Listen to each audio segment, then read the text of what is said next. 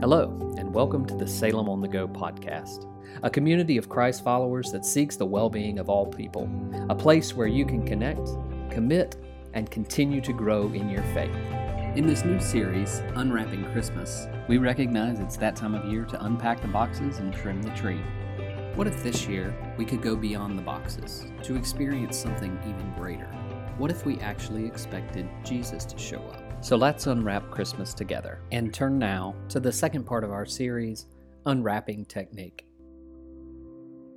Well, good morning once again. Uh, if you're joining us right now for the first time, welcome. Glad that you are here as well. Uh, we're in the second part of this series called Unwrapping Christmas. And uh, in this second part, or in this series in general, uh, this is a series where we honestly are expecting Jesus to show up. And what we're doing is attempting to unwrap the hidden meaning of Christmas or the reason for the season that often gets lost in all the chaos and the craziness. Last week we got out the decorations and we sort of started looking at that. We did clean up a little bit this week, so it's not quite as chaotic up here. Uh, but, but many of you, this is one of the, this is my favorite way to unwrap, right? It's just the, the tear, like take it apart as fast as you can. Anybody in here kind of the, you in the room? Uh, I trust there are fewer of you, right? But you will, you're some, some of these folks, right? I don't have a pocket knife on me. Some of y'all pull out on Christmas morning like a pocket knife and you'll just slowly like cut right down the seam, right? And everybody else in the room is mortified by you because you are it's well thought out, well intentioned, and you are driving us bonkers by your attitude and the way that you choose to unwrap that gift. But you do it every time. And chances are, unlike this other gift, you're not going to throw this paper in the floor. Uh, you're just going to carefully set this gift aside. You're going to take another minute and you're going to fold this paper up, right? You just need to make sure I don't want anything to go wrong with this paper. So we're just going to take our time. Now, that's a beautiful piece of wrapping paper right there. You did, you did a fine job of cutting that. Uh, we're just going to fold that up real nice like it's a sheet that's going to go back on your bed, even though you will probably do nothing with it. And you just set it aside Shamefully, raise your hand if you're one of those people. got a few of you in this room. Some of you are not going to raise your hand. You'll just get pointed at by relatives who are in the room. We, you all know who you are, right? We all have these unwrapping techniques that we approach Christmas with, and it varies from person to person, even the way that the, the times that we do it. Anybody in here open a Christmas gift or two on Christmas Eve? We got any of those in here? Yeah, we got a few in here. Everybody, uh, anybody who's like, no, you absolutely have to do it all Christmas morning. Like everybody's all, all Christmas morning. Okay, got some of those too. Yeah, it all varies from person to person. The question that really kind of res- resounds with me, and you know, I honestly think this is one of those questions that, that I probably should start incorporating in premarital counseling because me and Erin have a big disagreement on this, right? I go to her household, it's one gift at a time per person. Like, you just sit there, give it to them, and then everybody pauses their life and watches them open that gift oh my gosh, the social pressure of opening that gift in that moment. I'm like, please do not do this to me. Right? Because my family is like, hey, Sam, they throw the gift across the room. Doesn't matter if it's fragile. You know, everybody's ripping it. There's paper going everywhere. But we all have different opinions as to what is right and wrong. And Erin and I, we've, I've said this before, I think, in times past. We, we have strong disagreements about how this should be done, so much so that there's always this social anxiety inside of me when it comes to going to her Christmas parties because of that very technique, right? So here's the question that I have before us this morning What's the right way? Right? What is the right way to open the gift? And of course, you know, as you probably figured, I, I really could care less about your Christmas gifts at this point. Um, I, I have that question that's kind of piercing in my mind. God has given all of us a gift, all of us. Now, the gifts vary from person to person, but God has bestowed upon all of us gifts. In fact, the brother of Jesus, James, is very careful to say in the opening part of his epistle, he says that every good and perfect gift is from above, coming down to us from the Father of lights, who does not change like the shifting shadows. There is a gift that each and every one of us has received. And as I said, the gift could change. Sometimes it's gifts of friendship and family, sometimes it's gifts related to our social status, sometimes it's gifts of skills and talents that each of us bear and that we hold into our lives. It's spiritual gifts, right? Spiritual gifts like discernment, wisdom, mercy, hospitality, leadership, prophecy, teaching. All these are gifts that come to us. And the question that we have this morning is how will you unwrap that gift? What's the right way to unwrap and receive that gift in, into, our, into your life? James reminds us that each of those gifts, they originate with our Creator. They come to us from God. It doesn't matter who we are or where we come from. These gifts come down to us, and when we hold them in our hands, we share a piece of God's life. God has given a piece of Himself to each and every one of us, and He's placed that gift of Himself in our hands. And now, as we hold this piece of God, of who God is, we ask the question, as we unwrap it, well, God, who do you want me to be in this world? How do you want me to handle the gift, that, that small piece of yourself that I'm holding in my hands? And as I hold this gift, what's the this? And you know, the season of Advent, it certainly does and direct our attention towards Jesus, the primary point of God's revelation. Right? Jesus is the primary gift that comes to us in the world. There's no doubt about it. It's the centerpiece. It's, it's everything that we know about Jesus, or everything that we know about God, rather, is founded in Jesus. One way of saying it is in Jesus, God most clearly says who he is and who he ain't. All right, that's, that's where it is. If you want to know who God is and who God is not, look to Jesus, because in Jesus you see all of those things. That's God's fullest understanding by God, as adopted by God into the family. And we're all asked at some point in our lives to unwrap that gift, to take that gift, to hold it carefully, but then to unwrap it and present it back unto the world. And to help us understand this, was languishing in his reality. He, he was aimless, he was Joseph. And Joseph is in a space in his life where he's not expecting this gift, for sure. And when it does come, he's a little bit unbelieving that it should come to him. In fact, he wants to sort of push it aside.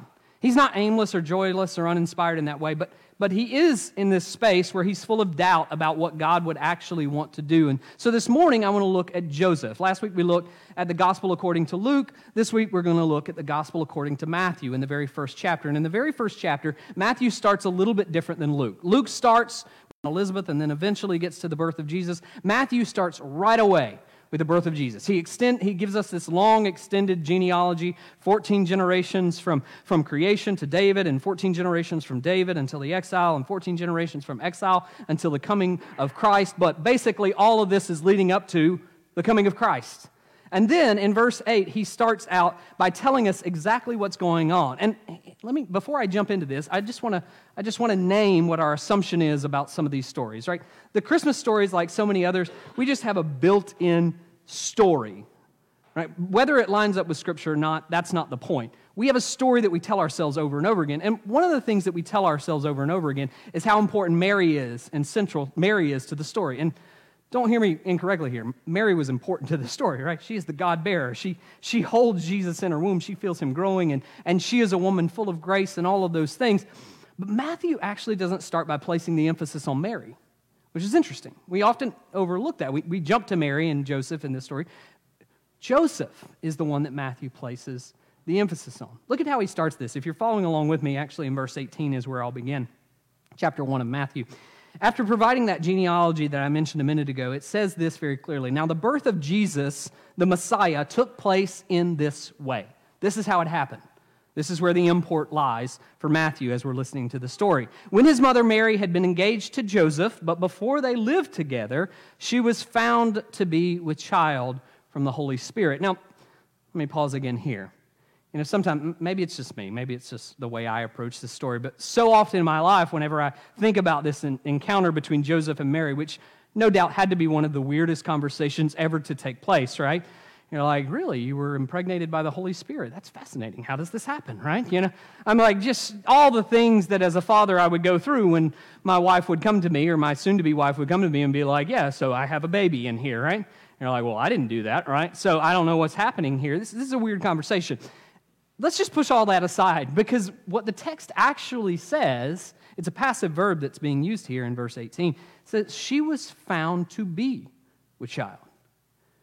It, my whole story just got kind of blown away, right? It's like Mary's not coming to Joseph, kind of outlining this. She's not coming to him, Joseph, I have something I need to tell you, right?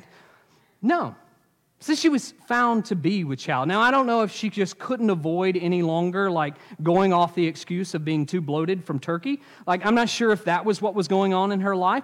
But for whatever reason, she is now discovered to be with child. It's discovered that she is with child. She's found with child in this way. And this changes things altogether because, in some ways, for me, you know, Mary wasn't setting the mood. She wasn't lighting candles. She wasn't telling this to Joseph in this sincere way. She's found out. She's discovered in the midst of this. And what I love about this part of the story and seeing this a little bit clearly is the way that it humanizes Mary and Joseph for us. Both Mary and Joseph. Mary struggling to come to Joseph and actually come to terms with this reality, even though she heard from Gabriel and she accepted that this was the gift from God. She's still not able to verbalize it and take it to her, her uh, fiance, Joseph. She doesn't do this. Joseph doesn't get told, he just finds out. And I, I love the way they have to wrestle with this, where Mary receives the news, wrestles with it, and never brings it to Joseph. One day, she's just kind of popping in the belly. He's like, That looks weird. Like, you put on a lot of weight or what? Right? She's discovered with this baby. He finds out, maybe by happenstance, all of a sudden. She can no longer hide it and, and kind of live behind some sort of excuse. The gift, in this way, is literally thrown into Joseph's lap. Kind of like a missile, just comes out and slaps him right in the face. He didn't know it was coming, he didn't see it was coming. It's just there. And in that moment, Joseph is faced with an incredibly difficult decision. This difficult decision that he has to, has to come up with. And so the story starts with Mary being in, uh, having child in here and Joseph finding out. And then it goes in verse 19 public disgrace, take her before the council in the city, and she will likely be stoned for infidelity, right? Or he can dismiss her quietly, pretend like it never happened, hide her off some way. And, and of course, Matthew's trying to tell us Joseph is a man who doesn't prefer sacrifice, he prefers mercy, and so he's going to go that route. He's going to say, I don't want her to die. That's not what I want to happen. I'm just going to dismiss her, right?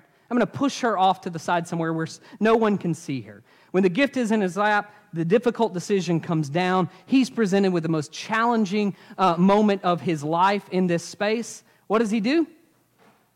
How does he unwrap it? He plans to push it to the side. He could have followed the law. He could have had her uh, to fit, make, uh, meet her sudden death. He could have done all that. But Matthew tells us he's this righteous man and pushes her to the side. Now, why does Matthew do this? Why does Matthew kind of lean into this moment right here and kind of present this before us? There's a reason I think Matthew wants you and I to hear this part of the story that Joseph either could have, you know, stoned her or dismissed her. And he chose the righteous path of dismissing her. And the reason I think Matthew wants you and I to hear that part of the story is because you and I do the same thing all the time. You and I, our gut level response when faced with the gift of God in our lives is to quietly dismiss it, push it off to the side as if it's not there. Joseph's response in this moment is often our response as well. We just want to push this over. Right? At first, this is sort of this discernment phase. At first, maybe we have this inkling, this, this suspicion that God is doing something in our lives, God is working in our lives. Maybe you have a glimpse of God's call in our lives because we see gifts that keep coming up over and over again, and we see sort of opportunities that keep presenting themselves. And, and, and this is the discernment phase in our lives. And at first, that discernment phase in your life and in my life, it's kind of hard to determine whether or not that God, is God or just indigestion, right? We don't know. We're not sure if that's really a baby in there or if it's just sort of struggling, turning over and over again. And in that early stage, we can sort of push it off to the side, dismiss it. But it continues to grow in our lives, and it becomes clear that this is the gift of God in front of me. And in that moment, we face the same thing that Joseph faced for fear of what might be. For fear of what might be, Joseph decides to push it off to the side. And a lot of times in your life and in my life, when we're face to face with the gift of God, the gifts of God that we hold in our hands and in our bodies and in our minds, and, and all the talents that are surrounding us, for fear of what that might mean, we just push it off and go a different way. And what it might mean differs from person to person. It may, it may vary in this room, in fact. Well, it might mean to dismiss the gift, it might mean that it would cost us too much socially if we lived into that gift. What it might mean for others in this space is that it, we would have to sacrifice whatever our definition of success would be if we lived into the gift. What it might mean is, is that we would find hardship in our life and, and in the life of our family, and that, that's too much, right? So we push it off to the side. We might dismiss the gift in our lives for other reasons, like, you know, people just wouldn't understand. It would lead to relational tension. I don't want to expose that. I don't want to go into all that. But even when our what it might mean is different from the person next to us, even when it varies from everybody who's in this room, everybody who's watching online, when it varies, the temptation is still the same. What it might mean is too costly. And because it's too costly, I push it aside. I need to put it away quietly and I need to walk away. Some of you here watching online, you may be toying with that idea right now. Like that might be your point of discernment right now. Is I'm seeing this, I'm feeling this, but I'm at this point where I need to just push it away. Others of you, you may actually are maybe living on the other side of that decision. You may have already pushed it away in your life, and now you're living a life in such a way that it, it kind of feels like the gift that God had placed in your life is separate, somewhere out there. I can see it. I remember a time in my life when it was active, but now it's over there somewhere. Either way, here's what I want you to hear. I want you to hear me very clearly when I say that there is another way. There's another way to sort of welcome in this gift. We don't have to do the righteous thing and kill it. We don't have to push it away quietly. There's another way that God is inviting us into. And it's the way that Joseph actually was carried into in his life. See, Joseph had resolved that he was going to dismiss it. He had already made the decision. I am going to dismiss her from my life. I'm pushing this gift out of my life. And in the middle of the night, deep in a dream, the messenger of God comes to Joseph. And in that space, the messenger begins to speak and offer Joseph another way. It says in verse 20, But just when he had resolved to do this, an angel of the Lord appeared to him in a dream and said, This angel, Gabriel, just like Zechariah, just like Mary, he says to Joseph, In this moment, the same gift that came to them before you is the gift I want you to do, Joseph. I actually want you to marry Mary. I want you to, the two to become one flesh. I want you to merge together entirely. I want you to take her as your own. And I want you to take this a step further, Joseph. I want you to take that child as your own. Right? I don't want you to live your life as if this is just the divine son, like this is God's son. I'm just sort of a sideline character in this whole thing. No, I want you to take Mary and I want you to take that child as if it's your own. I want you to hold on to him as if he is your own. And God is saying the same to you and me. There is a gift of God's life in your hands that God is saying, I want you to take that as if it's your own. It may seem foreign, it may seem like it just originated with God, but here's what I want you to do. I want you to, to take that gift in, to live with it as if it's a part of you, because it is a part of you. It's a part of the way that God created you and made you and wants you to function in this world. I want you to live with that gift as if it is your own. It's who you are. It's not just who God is, it's not just this gift out there that came to us, but it's an active part of you. And I want you to live that way, act that way, live every day just that way. And Gabriel continues, and not only do I want you to live that way, accepting that gift as if it's a part of you, he goes on and he says, Mary will bear a son. And here's what you're to do with that son you're to name that son Jesus. That's your job, Joseph. Joseph, you're the one who will call him Jesus, for he will save his people from their sins.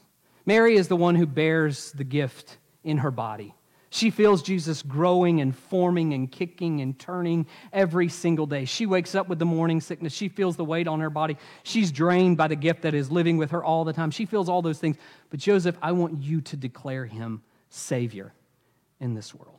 I want you to name him in this way. I want you to be the one, the first one, to call him Savior of the world. That's your job, Joseph. Joseph, you'll become the first evangelist in the world to name this child, to declare him as Savior by accepting him as your own and declaring him to be Savior in the world.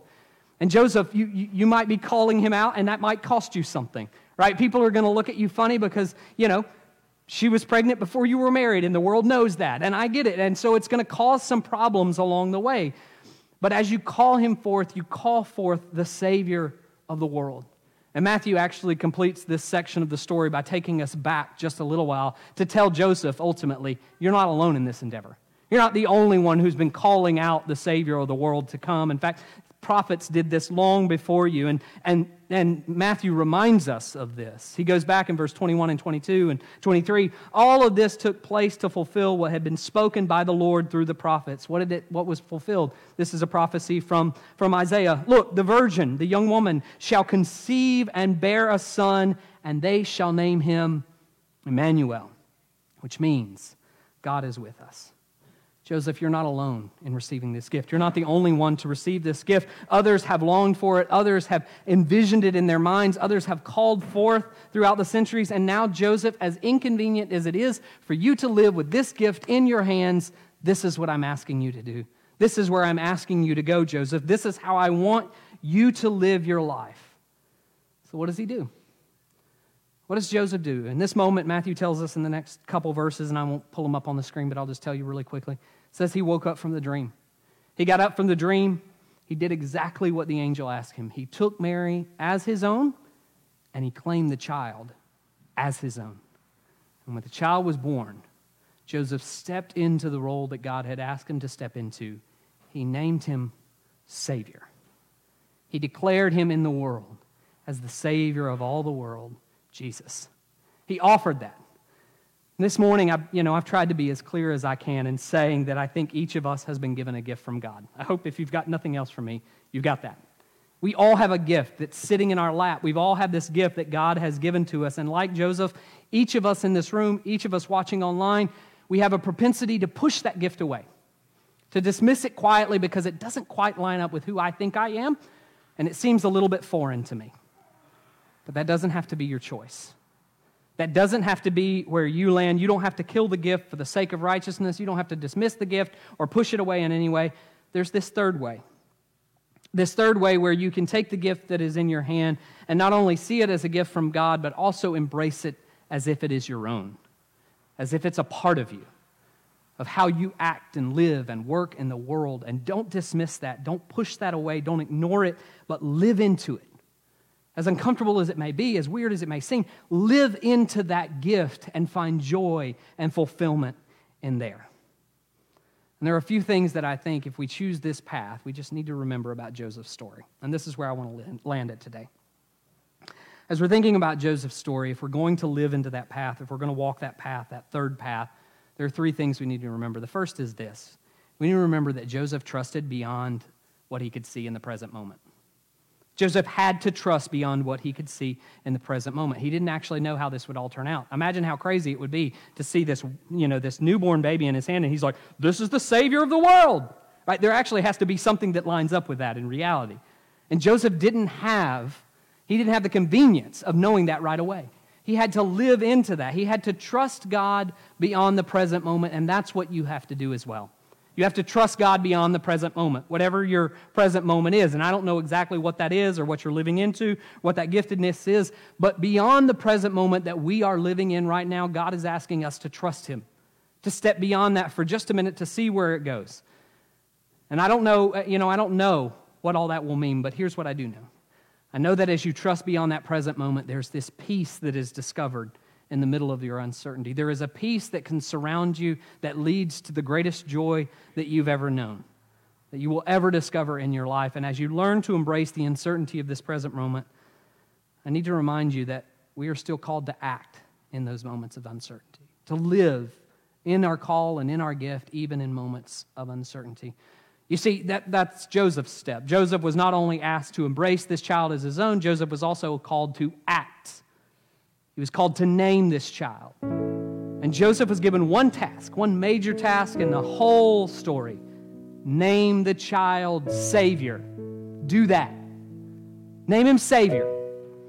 Declare that, even when you don't know how. He was declaring that he was the Savior of the world in the middle of all the despair that was taking place around him.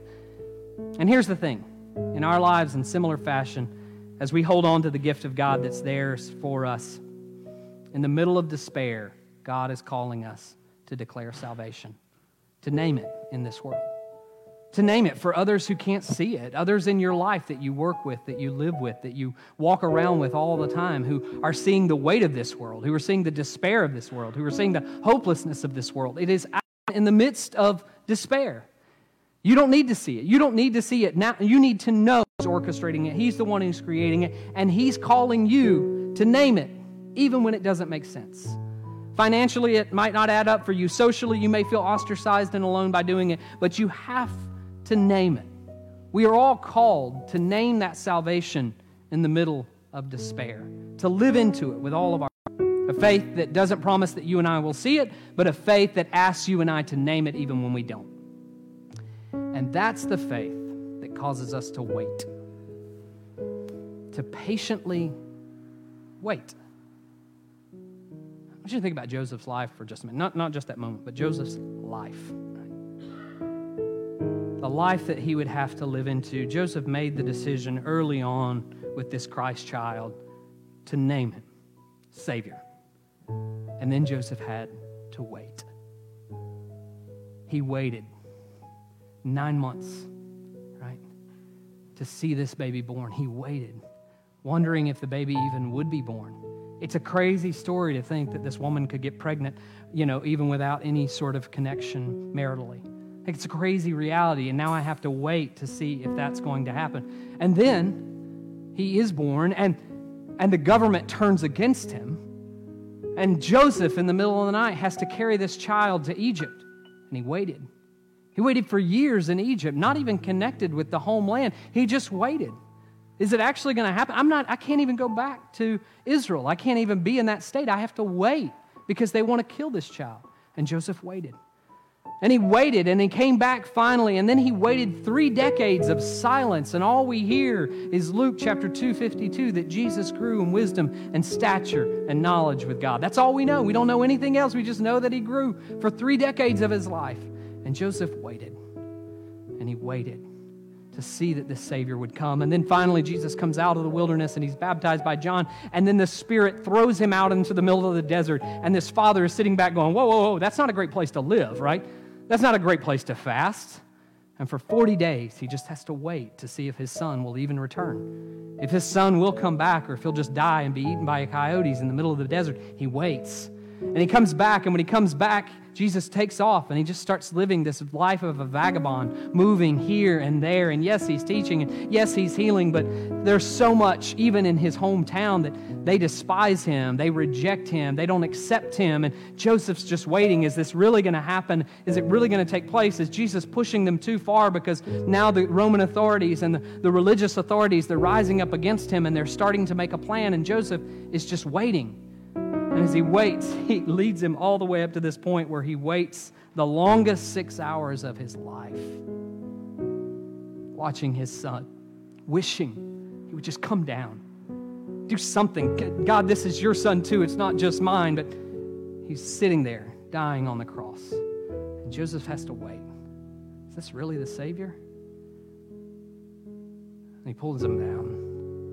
And Joseph enters those three days of silence once again, waiting, waiting to see his hope re- restored, waiting to see the resurrection come, waiting that something might change. And just when he felt like he couldn't wait anymore, Christ returns in full glory.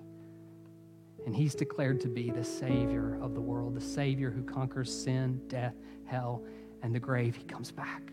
But Joseph's life is marked by waiting, constantly waiting, over and over again, waiting to see. And so, as much as Joseph waited, the final thing that I want to offer to you this morning if you want to live into the gift that God has for you, if you want to live into that which God has gifted you with, don't be in a hurry. Don't be in a hurry. Be ready to wait. Be ready to sit with God exactly where He's asking you to be. Each of us possess this gift, each of us hold it in our hands, and it's our decision how we're going to unwrap it. But if we choose to unwrap it and to own it as our own, not to dismiss it or to kill it, even though that happens all the time, discover this, know this, that we're going to have to trust God even when we can't see it. We're going to have to, in one way or another, declare the goodness of God in the world, even when the world is full of despair. And there's going to be a lot of moments where we just have to wait. Wait. Wait patiently for the kingdom to come. Wait patiently for God's gifts to be restored in your life. And of course, the table that we gather around this morning is a table where brothers and sisters in Christ have been waiting for centuries. They've been waiting for this kingdom feast, waiting to be able not only to eat it here with one another, but to ultimately eat it with Christ in heaven. And it is marked, a table marked by our waiting for the gift to come to us once more. And so, as we together participate this morning in this season of waiting, as you receive this gift of bread and wine, I want to invite you once more to receive the gift of God in your life. Some of you, as I said, you may be toying around with the idea of pushing it aside. You, you may have been wrestling with that for a while now, and it's right at the brink. Your, your arm is just extended. For just a minute, I want you to pause. I want you to pause that pull that back. And consider what it might mean to accept that gift as your own. For others of you, you may have pushed that gift away a long, long time ago. And in this moment, as you receive God's gift of grace to you once more, I'm going to invite God to once again bring that gift back into your life, to set it right down in your lap, and give you that opportunity to once again open it up and to receive it as your own. Would you stand with me this morning?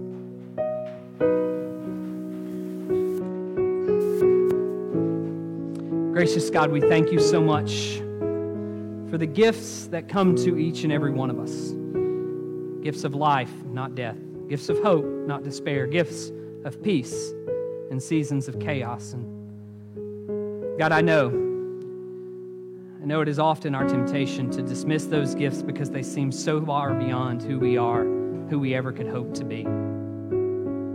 Gracious God, I ask this morning that you would help us not to dismiss those gifts, that you would help us to invite them in as we wait around this table to receive your goodness and grace, as we wait around this table to receive these elements of bread and wine, God, we come once again to receive your gift. Your gift of life and hope, gift of your call in our lives to declare your salvation to all the world. So meet us in this space. Restore that which has been lost and help us to own those gifts as our own this morning to declare to the whole world your salvation. In Christ's name we pray. Amen.